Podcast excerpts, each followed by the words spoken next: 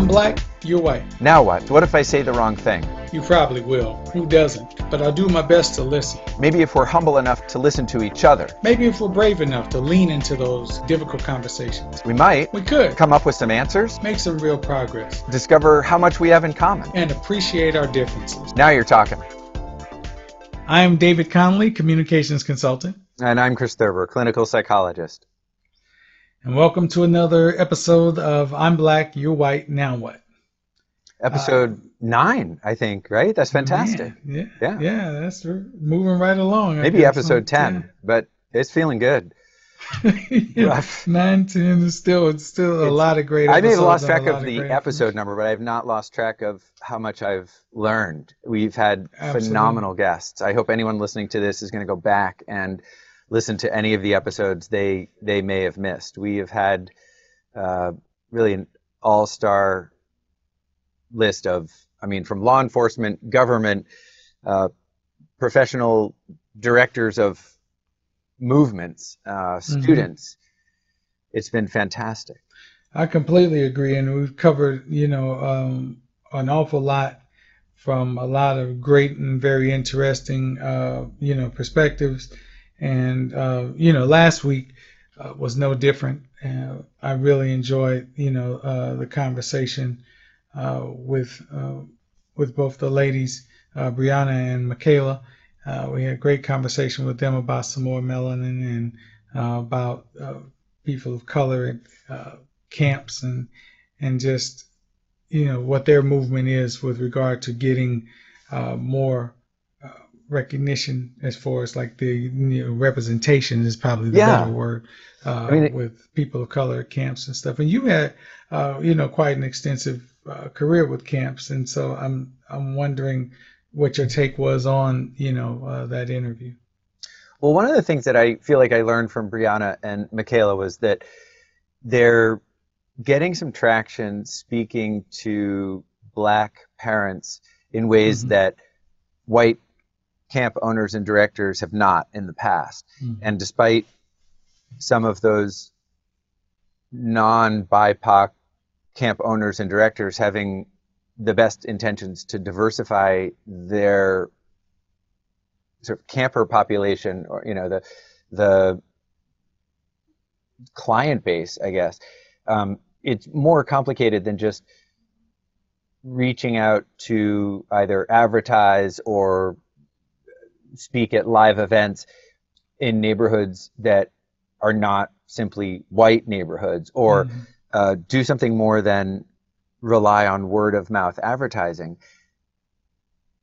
There are different cultural traditions in different ethnic groups, and of course, I'm painting painting this with a very broad brush. But to listen to Brianna and Michaela, I was struck by their ability to communicate the Mhm. Concerns that some of these uh, black or indigenous or other people of color parents would have about letting somebody else take care of their babies, as they put it, Right. for a couple of Right. weeks at an overnight camp.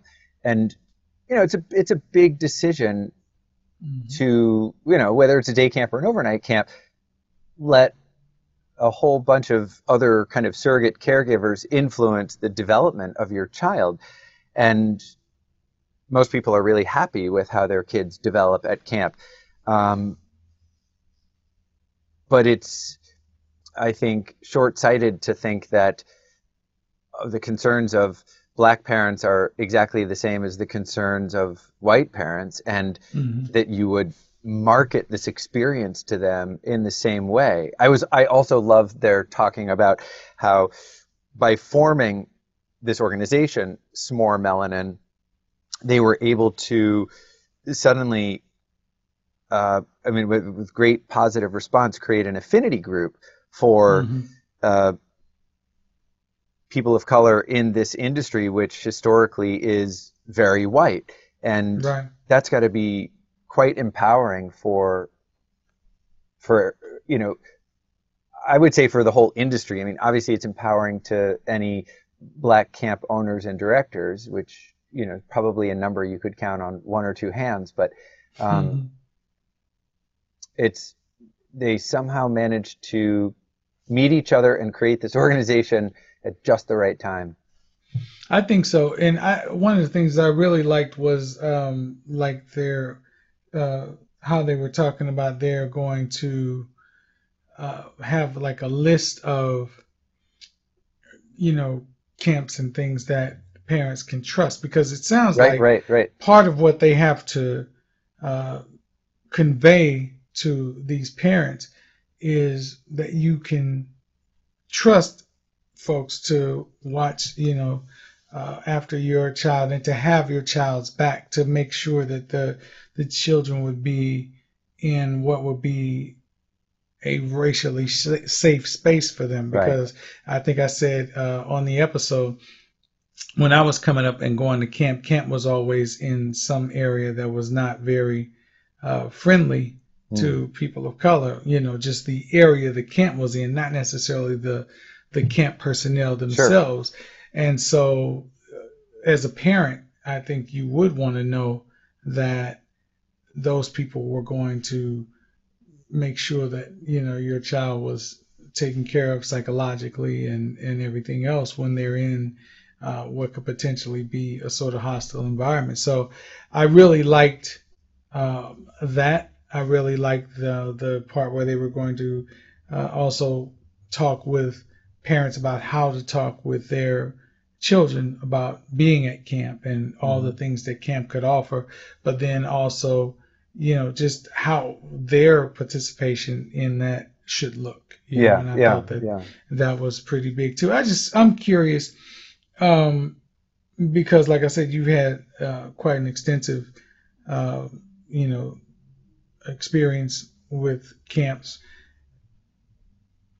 with uh, reaching out to uh, to get more people of color in, do you think that it's uh, like a thing where people are reluctant to do it because it seems like such a daunting task? Because a lot of what I hear um, sounds like, well, I want to do it, but I, I'm not really sure like how to convey this or how to talk. And and I'm always sensitive to that because I'm saying some of it is different but it's not necessarily a different language per se. It's it's what would you want to know about the people who will be watching your child that would make you feel like it was safe to send your child to camp with them? And especially if what you've had is a history of um, you know,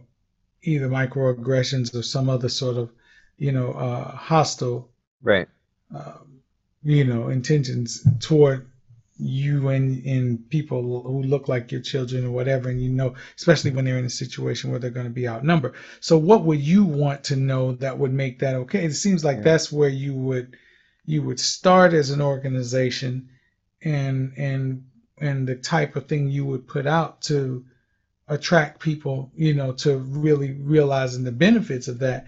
But it seems like people don't do it because they feel like it's, I don't know, too much to to wrap their minds around. Am I saying that right? Am I understand? I mean, is uh, you you? I think you are saying that? it right. I think it applies to some. I mean, so yes, I mean, I I've been in some way, shape, or form working with camps for uh, almost 40 years. And you know mm-hmm. on the payroll of one particular camp here in new hampshire for um, 36 37 summers.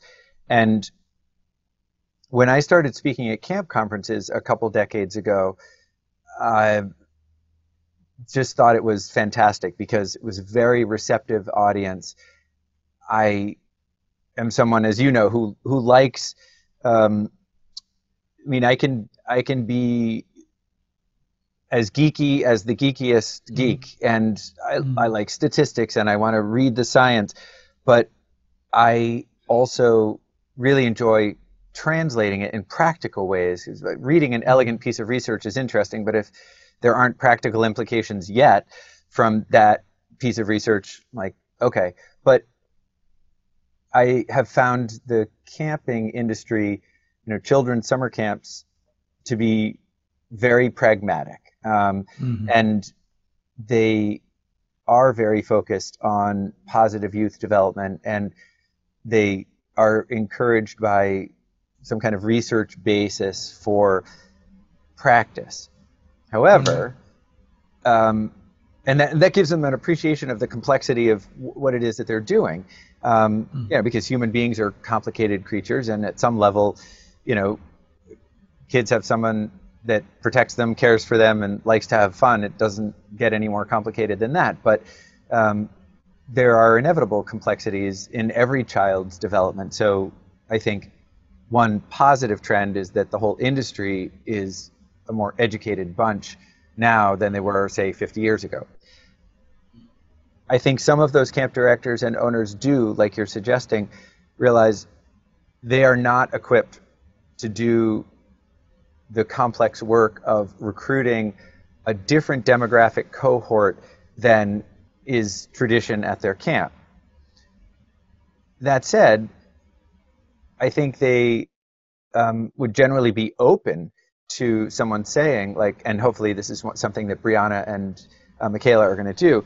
Well, look, when you're talking to any family, but certainly to an African American family, and the parents want to know, like, okay, did the kids get to shower every day, or is it once a week, or what? Um, you got to also mention that, um, you know, on the packing list are, you know, uh, shower slippers or you know um, flip flops, because Mhm. that's going to speak to something that they would expect. Um, Mhm. and that was an example that you know Brianna and, and Michaela used. And then there's also the but the really complicated part, which I don't, uh, I'm certainly not equipped to because I'm not educated enough about this, but was one of the subtler points Brianna and Michaela made was, let's say that you recruit a good number of, for example, black children to be at your camp that has traditionally been white. Mhm.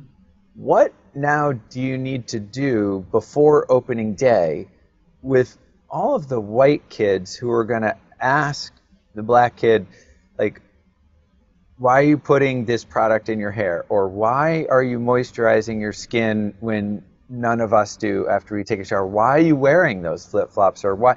And, you know, that's not, that's not a hostile question, at least in its intention.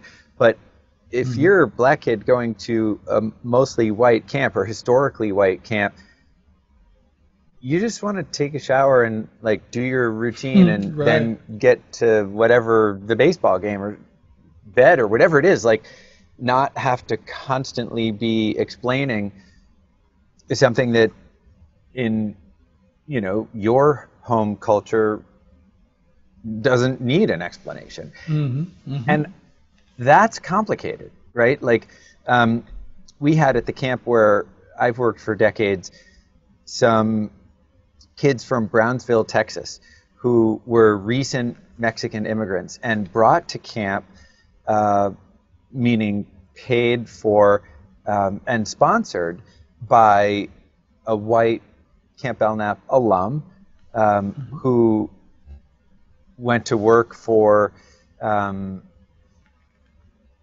um, I'm going to forget which charitable organization, but then stayed on, uh, got his master's in education, um, and went down to volunteer maybe for AmeriCorps, and fell in love with, you know, uh, Southern Texas, and saw the educational opportunity, created a school, created a summer camp, and then wanted to bring some of these uh, Mexican American kids to Belknap.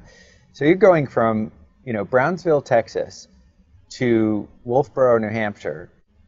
There's a massive climate and demographic change, but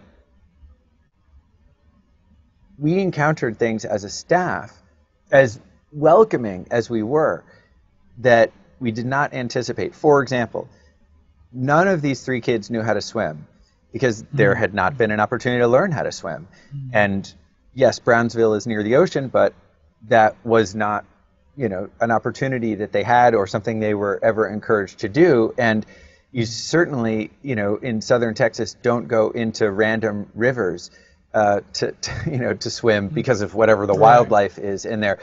To con- and I'm the waterfront director at Belknap, or I was at the time.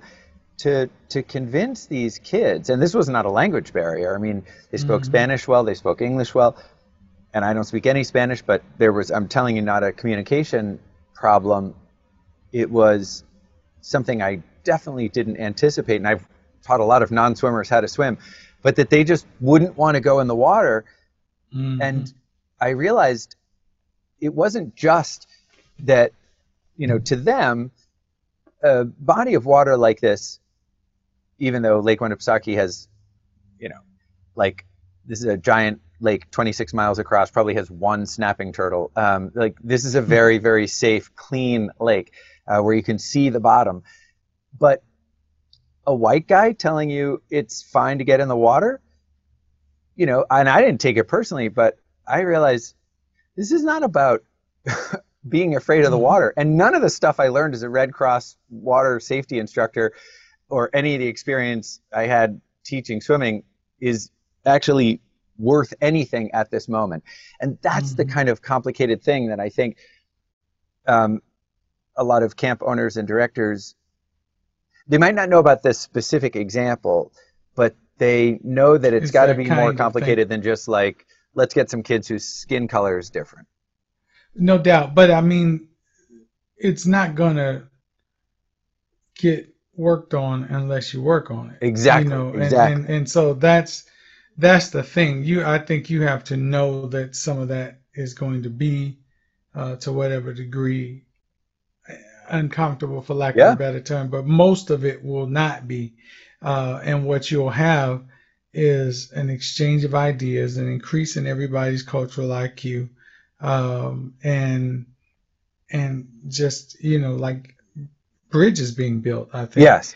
And I think the only way that you're going to do that is to is to kind of be brave enough to do all the things you're talking about, where you're having conversations with those people coming to camp, you're having conversation with those people who uh, run the camp, and to whatever degree having some conversations and some interactions because there are there are activities that you come up with that teach kids who know nothing about archery how to do that or introduce them to a lot of different things Right. that they never have experienced before so in that way principally speaking this would be the same kind of thing it would just be a matter of you coming up with activities to do it and i'm saying this and then i'm going to um, sort of segue into something broader, but the principle is the same. And and the broader thing is what on another episode, uh, Ms. B.J. Walker was saying about how you will hire a diversity officer for the bank, but that diversity officer is she didn't use this term. This is a favorite term of mine. Is a paper dragon, Hmm. in that they have all of this, you know, title and, and all of this, but they have no real power to do anything. You haven't empowered them to actually make any sort of change when it comes to diversity and inclusion.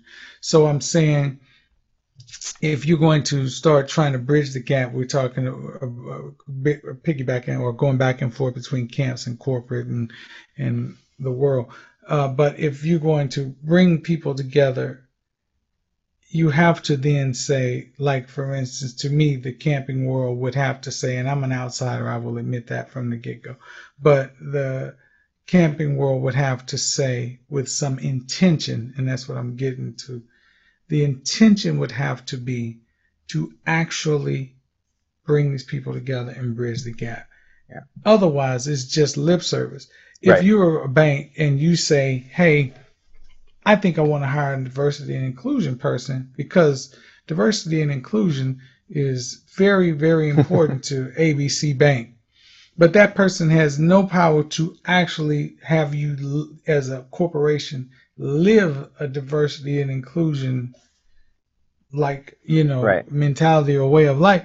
Then you, what you're doing is performative, you know, and Yeah. so what I see a lot, and I've had some experiences where I've talked with people who said they wanted to do some things with regard to bringing more people of color to an organization of that or whatever shall remain nameless. Uh, but when I then got down to saying, okay, well, let's do this, there was always either they get ghosts, as in disappear and right. go into the witness protection program, or they they they find a bunch of reasons why they should put that thing off some right. kind of way. It's not really a priority, you know. And the guy told me one time, um, in fact, I think it was my brother who told me, the first thing is the decision to actually do it. Everything after that is about details.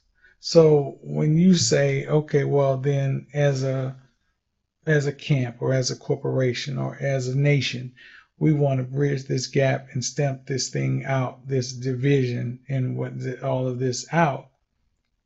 You have to really decide you're going to do it. So you have to then yeah. say, like I, I, I tell you, Brianna and Michaela, for instance, if we were talking about them, are doing that, where they say, this is something that we think is important. So they start putting things in place to make that happen.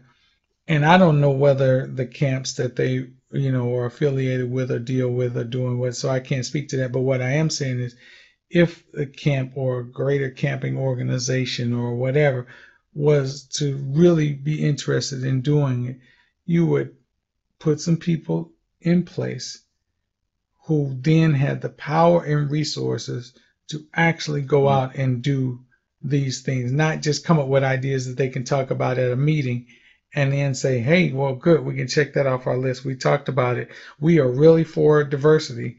But then 10 years later, your camp is the same as it was, and and you're not doing anything, and you have a thousand and one reasons why you cannot do it. Right and have not addressed the one reason why you should be doing it. You know, and yeah. so. Well, it's great. I mean, I hope that you know people who are watching and listening are now thinking. In the past, have I made a decision to diversify and enrich my sort of client base, or uh, which is again great, but risks just turning into something performative, mm-hmm. or have I done the other thing that you mentioned a few minutes ago, which is I've made a decision to get uncomfortable, like because that's mm-hmm. what it's that's what it's going to entail, and I also hope that people who are watching and listening are thinking, all right, well, so you know, I've heard a couple of examples here that maybe if I'm a white audience member, I hadn't thought about how sort of showering and and uh, you know, grooming practices might be different for someone uh, who's black as opposed to white. And they also mentioned something about, you know, familiarity with the climate or the water. Like the list of unfamiliar things is potentially in, infinite. And mm-hmm. like, oh, now you're, uh, you know, you may be right, but don't give up because of that because we're not asking right. you to memorize some sort of list or know everything there is to know about uh, somebody's ethnic or cultural or racial background if you plan on recruiting someone that's a member of that group the training i feel that staff need and you and i should do a, a workshop at the next aca conference on this is about and we say it in the introduction some people might even feel like it's starting to be overused phrase, but who cares?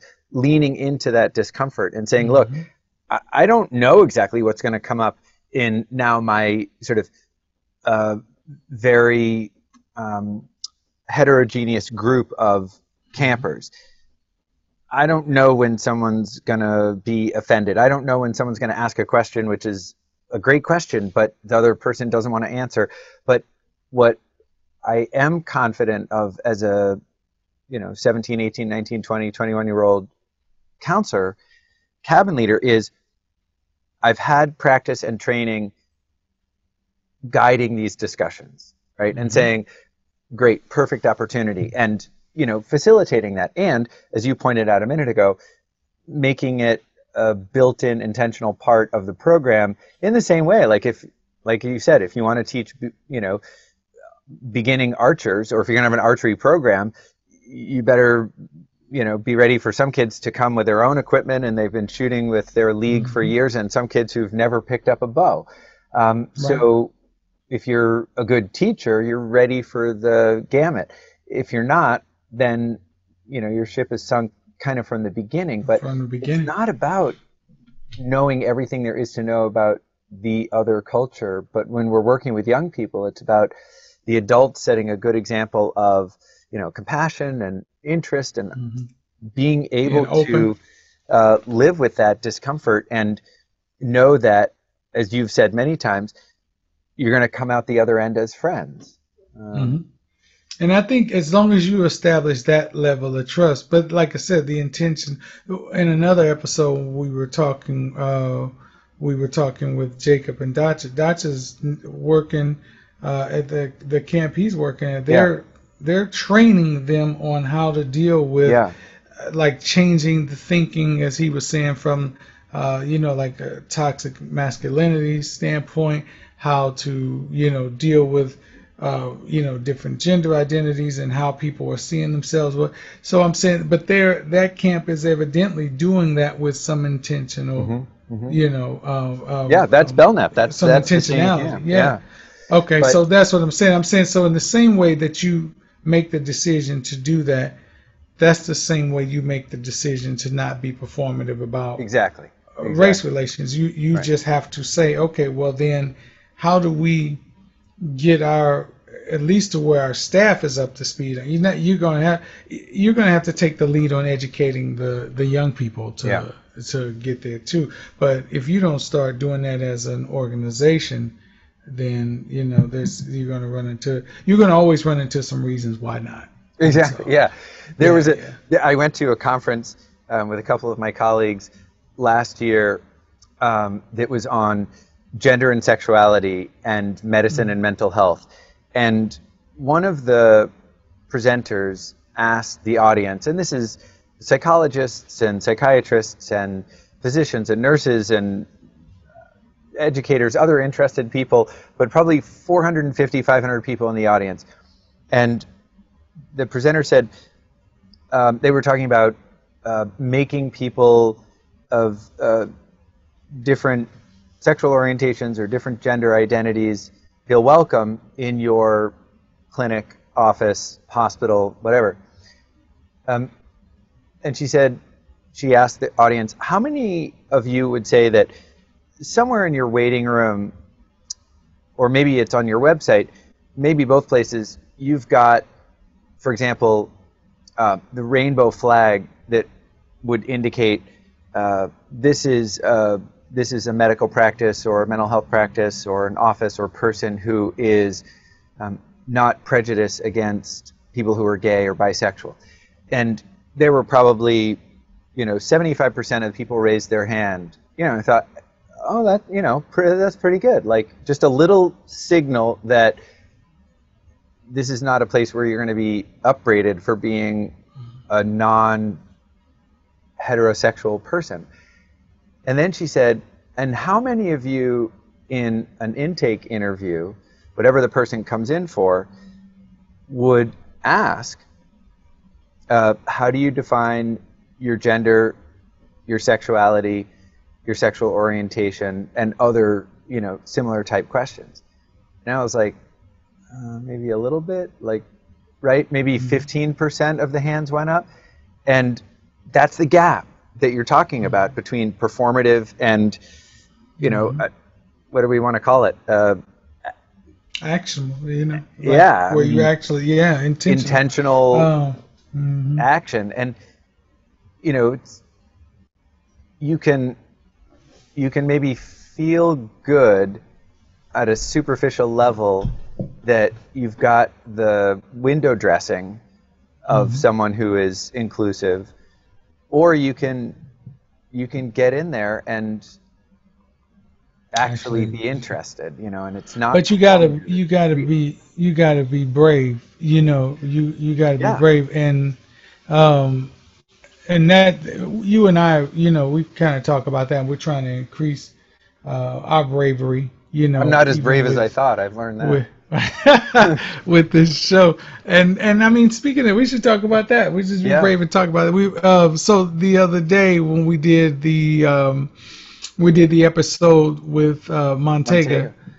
and uh, we were talking about uh, him and the great work he's doing organizing um, the different movements and and being you know uh, out here on the front lines with some of the stuff. And I was asking him, I asked the question about when he's uh, organizing protests and when the protests are going on, why is uh, violence and looting necessary or is it and, and that kind of thing? And he was very gracious with his answer. And uh, and we had a nice discussion after about it after the question. But then after that you made a statement where you said it's uh, and and um, some of this will be paraphrasing because I'm over 50 and my memory is what it is. But uh, you said uh, uh, this is why it's great to have both of us on here because David can ask uh, those questions like that and I can't. Yeah. And that that kind of uh, you know, I mean, maybe this is a little dramatic, but that kind of broke my heart because I was like, kind of what you know we we talk about and what we envision um, even this show to do is to is to let people know that you should be able to ask that Yeah. question because you genuinely want to know it. Not ask that question like you're trying to put somebody like Montega or anybody who's who's protesting something that you're trying to put them down. But there's a lot of senseless rhetoric out here. There's a lot of uh, narrative shifting where you're taking things like people protesting the the death of unarmed black people uh, at the hands of of some bad police, not all police, but it's being shifted to say all police versus all black people. All black people are looting and killing and doing this and it's unrest and if we don't do something if you don't back the police then you're for anarchy and all this kind of mess is out here and it, that kind of thing can be confusing and and uh, and very divisive. So if you have that question genuinely on your heart and you have somebody who can answer that question you should be able to and this is Yeah. you know maybe my rose colored glasses i'm wearing them tonight but you should be able to say hey listen i want to know the answer to this and i don't mean any offense i genu- genuinely want to know is this a part of your strategy for change and if it is why because that scares me or turns me off when it comes to supporting you because I have a difficult time supporting violence. I mean, honestly, if I'm talking to a police officer in one way or the other, I may have even asked uh, this to Detective Leggett, but I, I want to say, hey, listen, I know there are a lot of police that are doing great job, like Detective Leggett and some other ones that I know that are, um, you know, close to me and, and to my heart. But I know that in every situation, there are some people who are not trying to uphold the highest standards of that thing.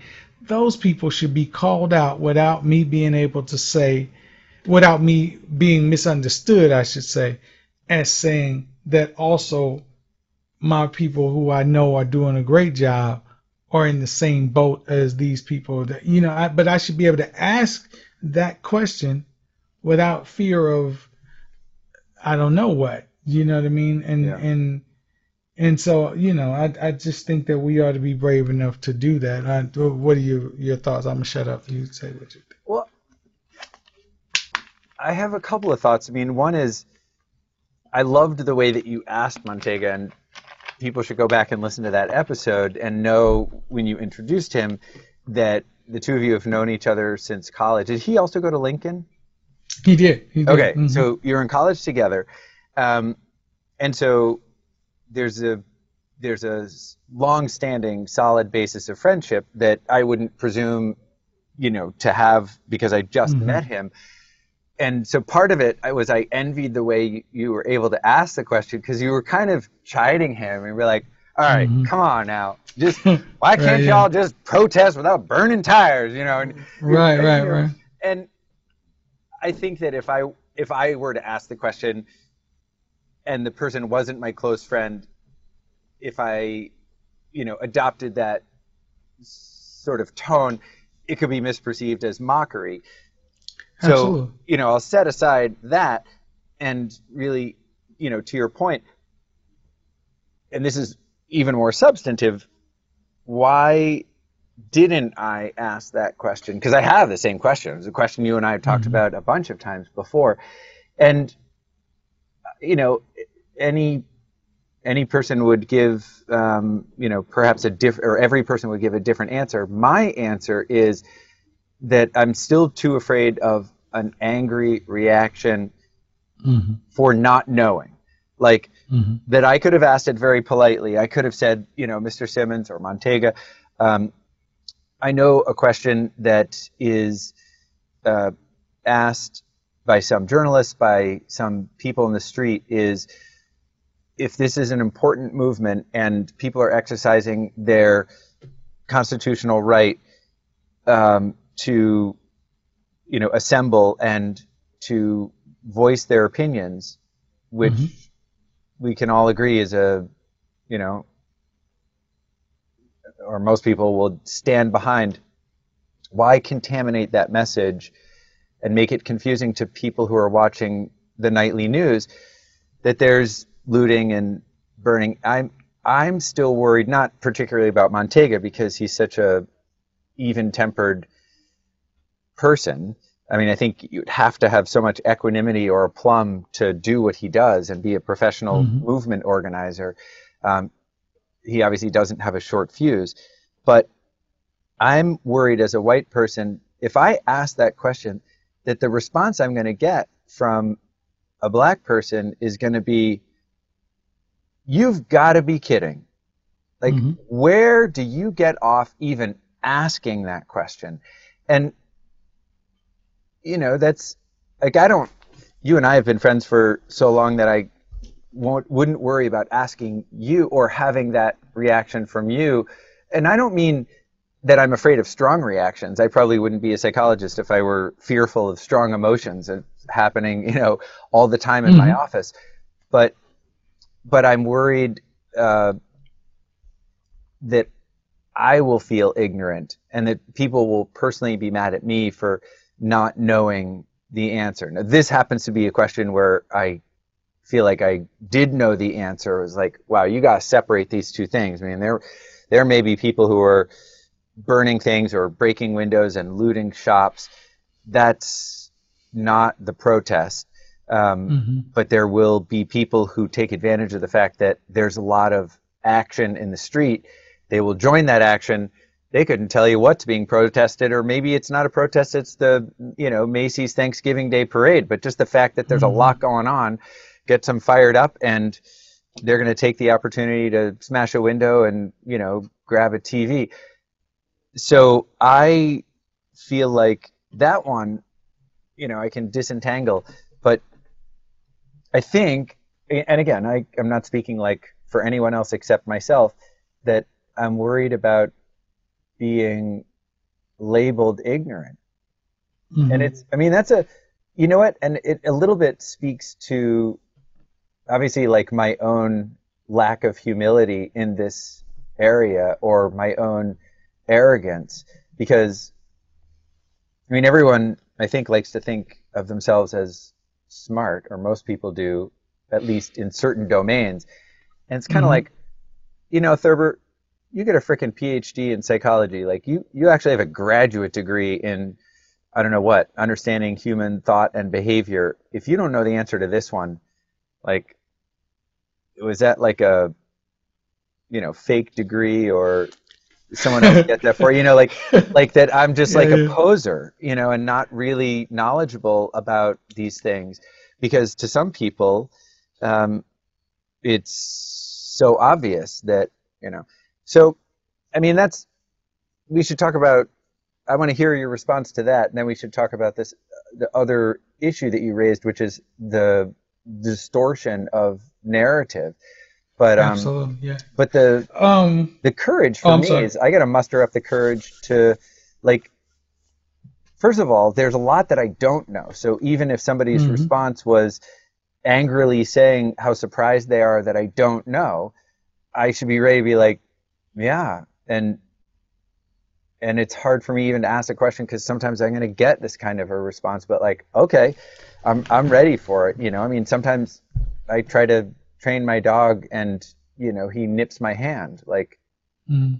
that's a terrible comparison i'm just trying to say you can be well intentioned and think you know what the approach is but get a surprising uh, response but unless unless you're ready for something that is going to make you uncomfortable i don't know it's just much easier to say like oh yeah lean into the discomfort than actually being uncomfortable Right. Well, I mean, you know, that's that's the that's the real medicine. You know, that's what leaning into the discomfort Yeah. is. Uh, the the other thing, uh, the two things. The first, go back a little bit to how I asked the question to Montega. The reason I asked it like that is because I knew that I was asking it for those people who would not necessarily know the answer or have an idea of what his answer might be. Um, Montega knows me, so he knows that I would know the answer to the Mhm. question, or at least have an answer that almost sounded like what he was going to say. Um, so since he knows that, I asked it in in that way so he would know that I was asking for people who would not know the answer. right yeah So that's the reason that it, it got asked that way. I would not expect you to ask the question that way. Mhm. Um, I would expect you to ask it pretty much like you said it right then. And I Yeah. would think that any intelligent individual may answer you in the way that, or in the spirit that Montega Mhm. answered you. Because I think, and I'm always the one saying this, I think you need to set ground rules for certain discussions. And I think if you're going to have a discussion, that within that discussion is the notion of leaning into a difficult conversation. That means you have some idea that this is going to be difficult going in. And so if you go into that, you say, hey, listen, I want to talk to you about this, and I'm talking to you about it because I don't understand it. And I'm just going to tell you, uh, I'm trying to gain a greater understanding of what it is you're going through. Mhm. So the questions I'm asking, I'm going to be asking from what I understand. And I think once you lay those ground rules out, anybody who then comes back at you and says, "Why don't you understand this?" Say, "I told you from the beginning I didn't understand." Yeah. I'm asking this from a place of ignorance, and I need to know what that is. And I think sometimes it's about being vulnerable enough to do that. And I have to do that sometimes, even with my kids. I have to tell them, listen, this is not me, your father, telling you what to say. This is not me, your father, asking you in a way that says, I already know the answer and I want you to tell me whether it's right or wrong. Or, you know, this is a pass or fail question. I'm asking you because I flat don't know. And I want to know. And I feel like you are the best person to tell me. yeah yeah And so here's what I'm asking. And a lot of times when I do that, I get to have some great discussions with them where I do actually, as I intend when I ask the question, learn something. Mm-hmm. And I think if you let the person know that, I think what happens too, though, and, and I'll say this, is a lot of times we go into these conversations with people from different races and cultures and backgrounds and what have you, and we go into it thinking about them and this may sound uncomfortable uh, when I say it, but you think about it. You, in spite of yourself, not you, Chris, but we as people, you uh, meaning people, we think about that person in terms of whatever the stereotype is. yeah So you feel like if you're talking to me about looting, that I'm going to respond to you like a looter and a person who's burning down a, a restaurant or whatever. And so that person will answer you like, "What?" You know, Yeah. because you know that's that's that's what they about. They about, Right. and it's I mean I, I for me to say, "Hey, listen." I am upset about the killing of unarmed black men in the streets of America by those sworn to protect and serve. I think that that's a very bad thing. I can say that to you in a very calm and academic tone yeah. and still be very, very upset about it, which I am. I don't have to yell and scream and shout in order to do that. In fact, if I'm trying to convey what I'm trying to convey, I may actually be calm when I'm saying it, which is why you don't have Colin Kaepernick going around beating folks in the head when he's trying to make the point, or he simply kneels. But what's interesting is the response to his very peaceful demonstration about mm-hmm. how upset he is makes people very upset at him when they, and this is the segue into what you said you wanted to talk about, when they want to then for, to make themselves comfortable, switch the narrative. So you didn't switch the narrative, so you don't have to have the uncomfortable conversation about what it is he actually is talking about.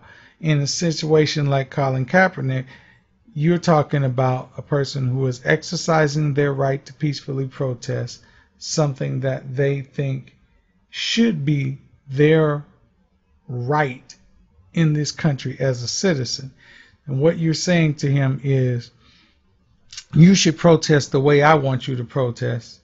Therefore, you're not a citizen in my eyes of this country.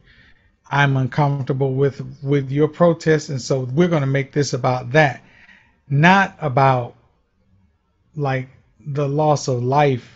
You know what I mean? That's going right. on in this country. You say, well, we're going to switch it to the loss of life of people who died, you know, defending the flag. Okay.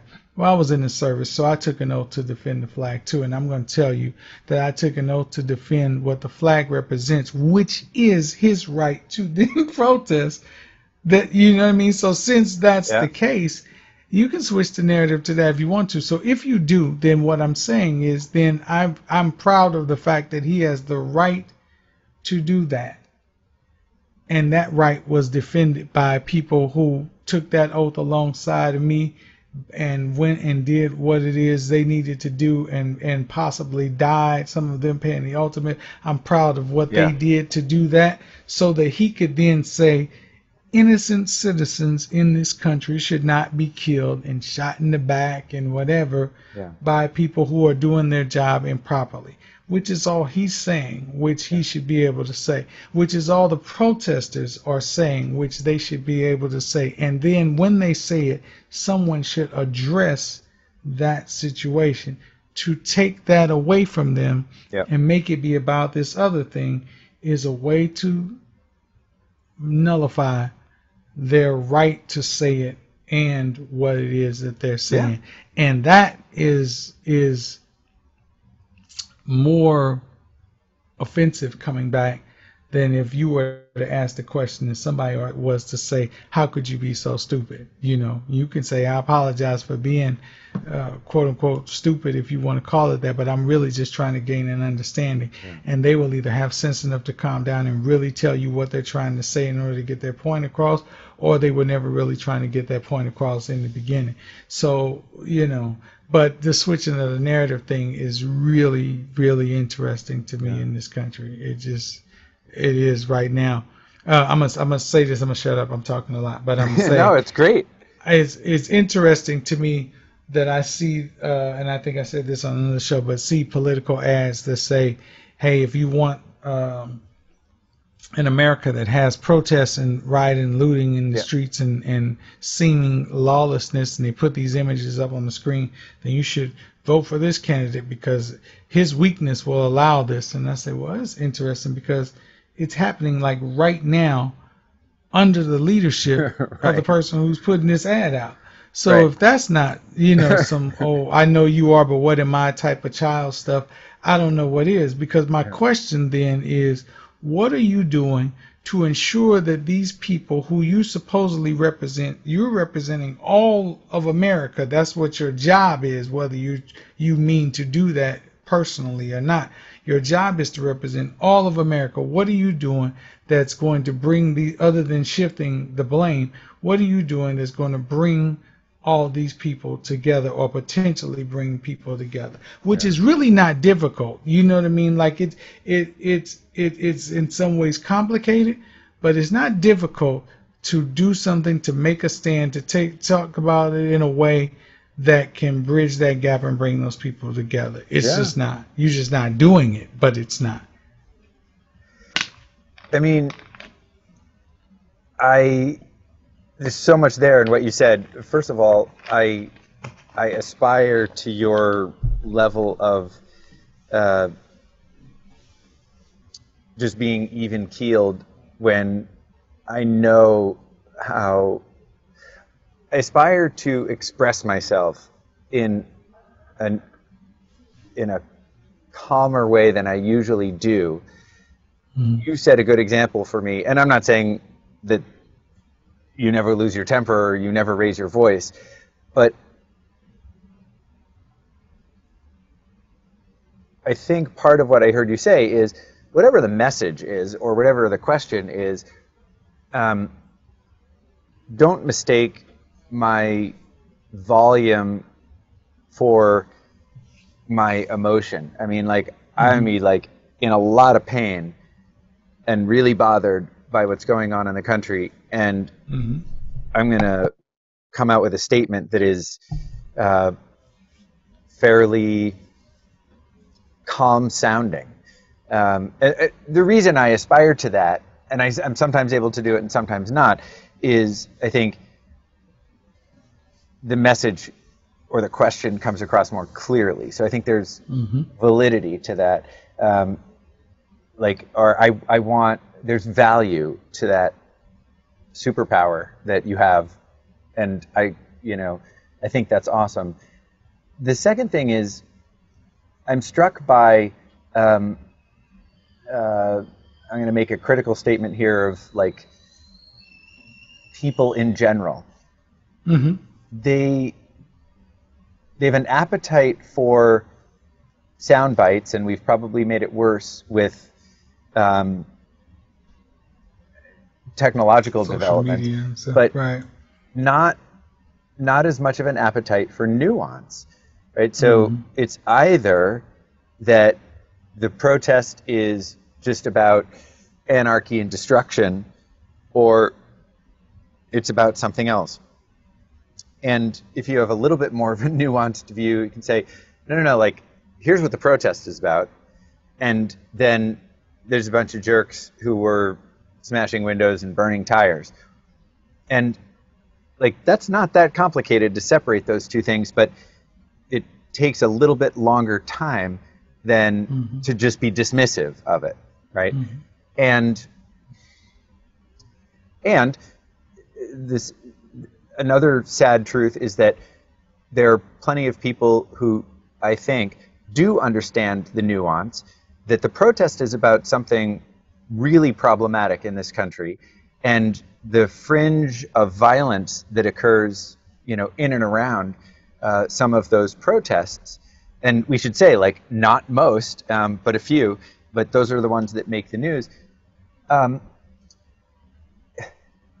they're not really indicative of a problem, except that you know people are bored or people, mm-hmm. um, you know, are reckless or people are drunk or who knows what it is. But um, the scariest thing is this game of like three card Monte that mm-hmm. I think Trump has us playing. I mean, it's a classic like magician, like oh look, you know, he look, look over here, and you know, right, I'm doing right. something with my hand over here, like, Absolutely. and and when it's over, you're like, oh, what happened? Um, mm-hmm. Or I'm, you know, doing the cards, doing the cards, you know, and show me where the ace is, show me where the king is, and mm-hmm. nope, sorry, you lose your twenty bucks. Okay, um, and it's you know, not all magic is about distraction, but this it, this frightening thing for me is how easily distracted it appears mm-hmm. millions of people are because not once you know has the current administration really addressed the problem of, as you said, um, and there's, you know, not just this spring, but going back years and years, mm-hmm. unarmed black people. I mean, going back to, you know, in my lifetime, the beginning was, you know, Rodney King um, being Mhm. beaten by white police officers, all four of whom were acquitted. And then I start graduate school in Los Angeles a month later, and the city's still on fire.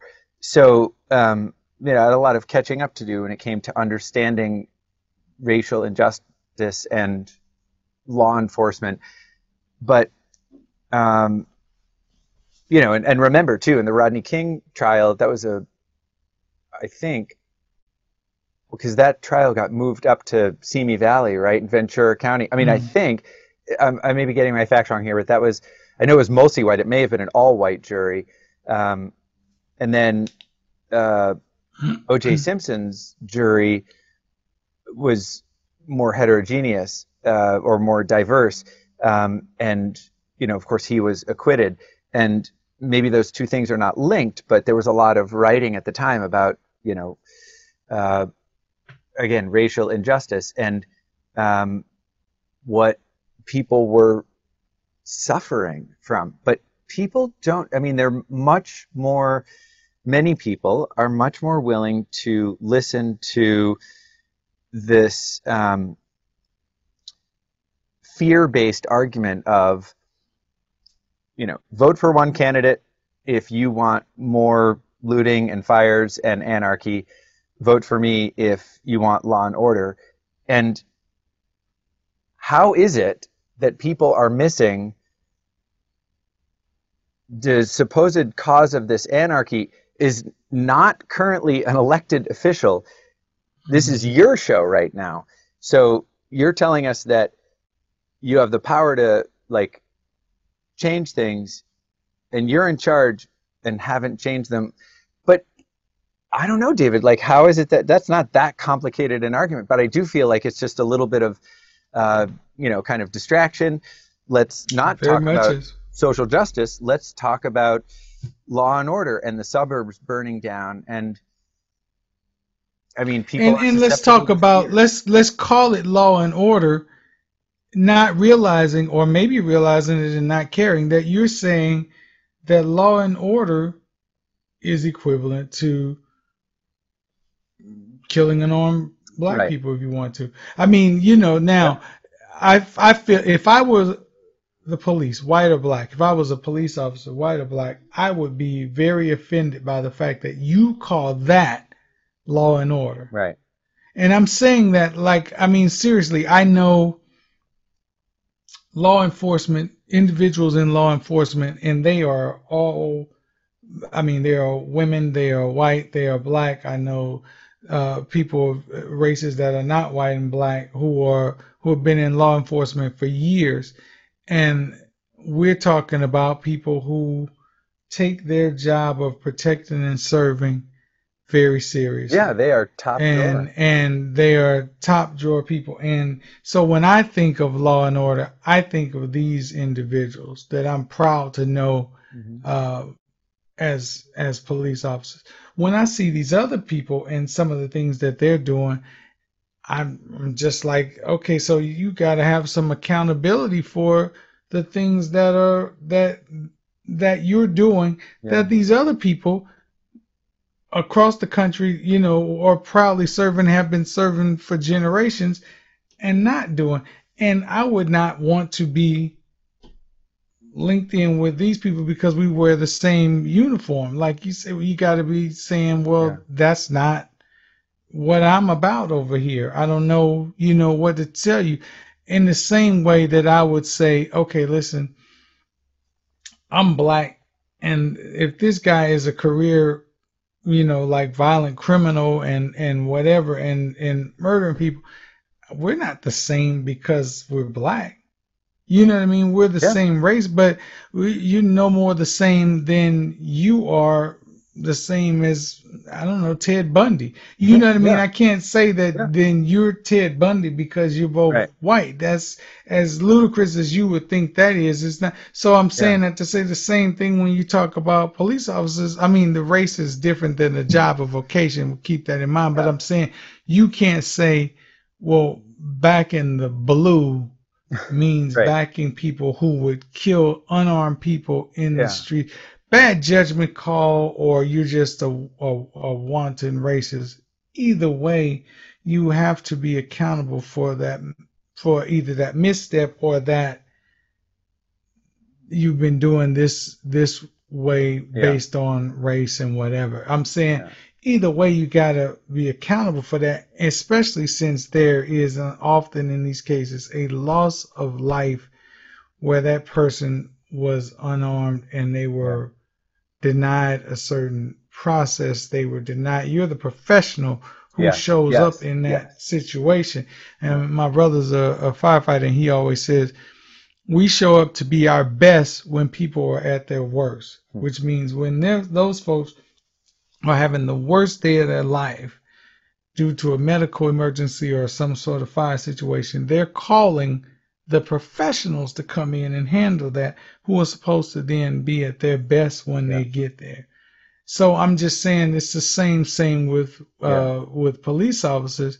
You we're expecting, you know what I mean, and and so it's really kind of messed up for somebody to say, well, then you know either law and order or anarchy over here, and the and the protest is about you saying, I expect a higher standard of professionalism yeah. from these individuals over here where they're not in a situation where their life or somebody else's life is in imminent danger. And they're using force commensurate with that yeah yeah. in a situation where that does not apply. And then there is no accountability. You're supposed to say well it's cool because you know these are just black people and so it's okay it's yeah. not okay and if it was if it was if it was not black people that that was happening to the response would be different, and the response is not different. And I, yeah. you know, I don't well, know. So, and, and, and not only that, you're not even allowed to to then protest about it. You're not even right. you're not even supposed to say, "Hey, that's wrong."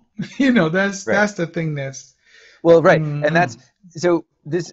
And I, I know that we just have a couple minutes left, and we'll be out of time. But mm-hmm. the Sure. Here's my challenge to anyone who's watching or listening, and gosh, if they've gotten this far in a hour plus podcast or webinar, um, you know, God bless them because we I know. we really we try to go into a lot of detail, and that's one point is that if you want to get to a better place with just about anything, you've got to put in the time.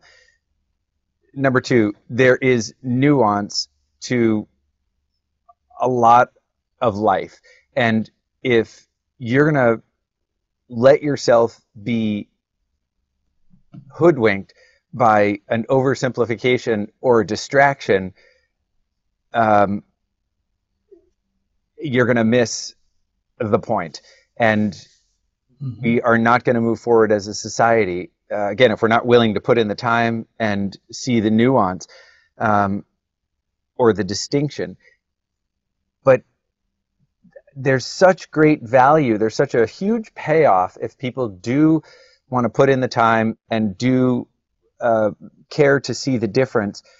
But I completely believe that what you said there a minute ago, if if this were happening to white people, somehow I have a feeling that the government and lots of the public would be putting in the time and would see the distinction mm-hmm. and wouldn't let anyone get away with saying it's about anarchy or law and order. Be like, actually, wait a second, is it?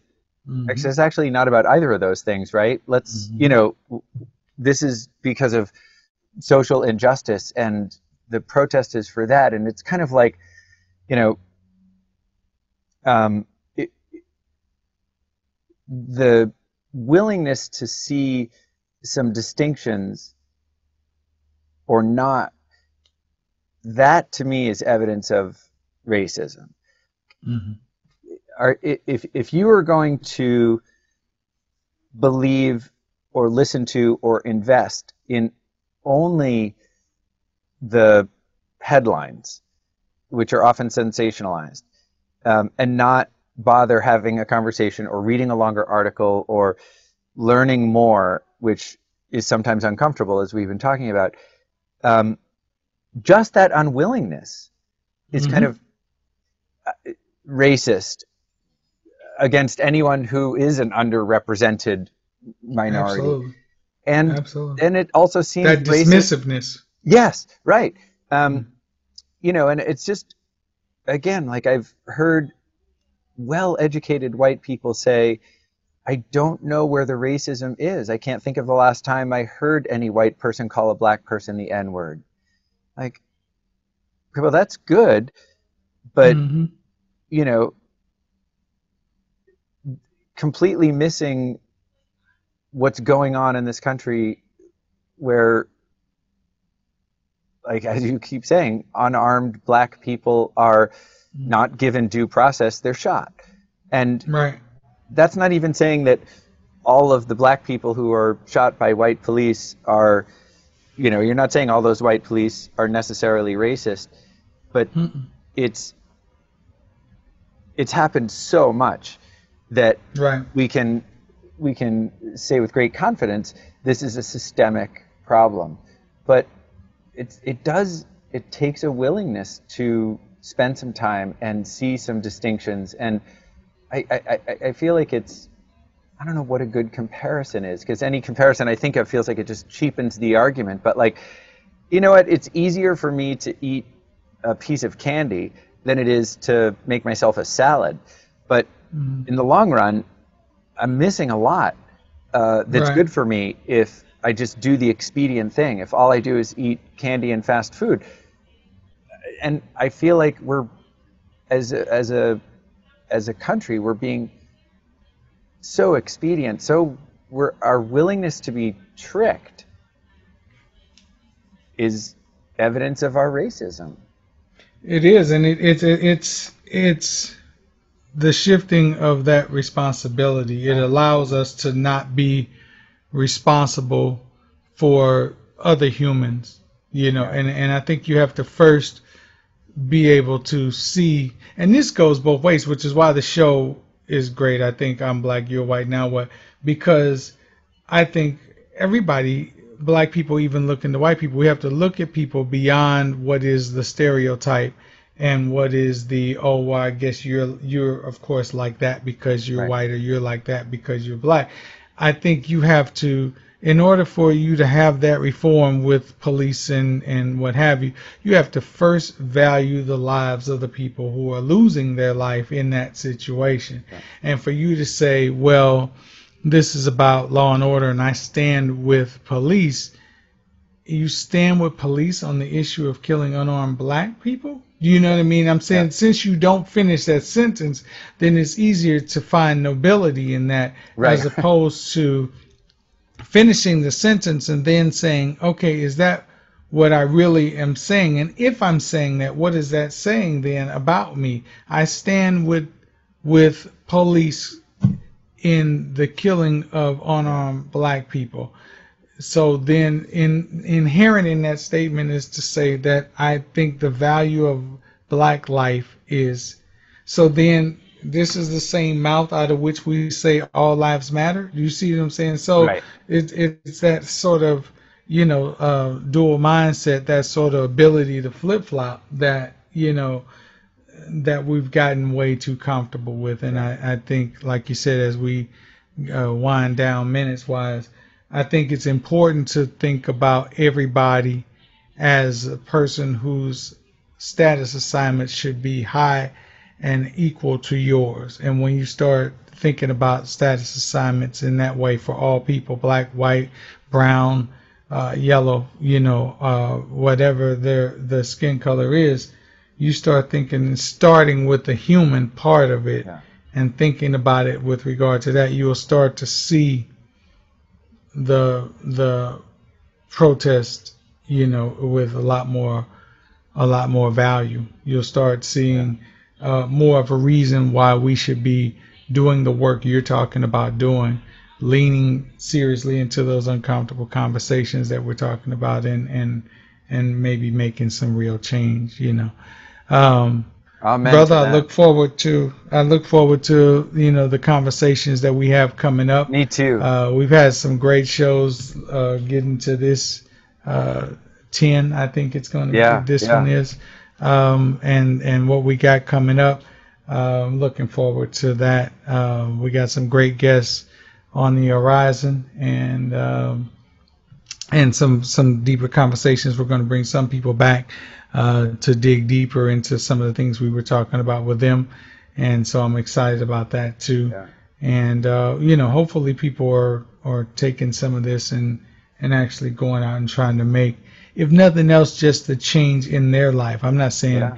that you know you'll be able to go and change the world or the country, but maybe be able to change that relationship, say between the two of us, and that by itself can grow into Yes. uh, you know making things better all the way around. So Yeah, Reno, write to us, subscribe, um, tell us your thoughts, suggest guests, um, and we look forward to seeing you on the next episode. Yeah, and with regard to that, suggesting guests, uh, definitely write to us because we would definitely like to hear. Uh, and I think I speak for Chris, and you let me know if I don't speak for you after I say this.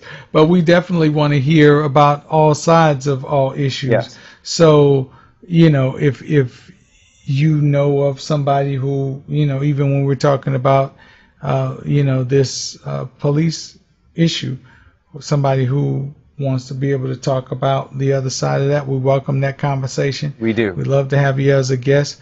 Uh, we promise it won't be, you know, like a situation where we put you in the corner and beat you up. We just want to ask questions and actually have uh, that conversation because that's what this show is about. Thank you for listening to I'm Black, You're White, Now What? You can find more episodes on the podcast channel Teaching What It Takes, available on Apple Podcasts, Stitcher, and Spotify.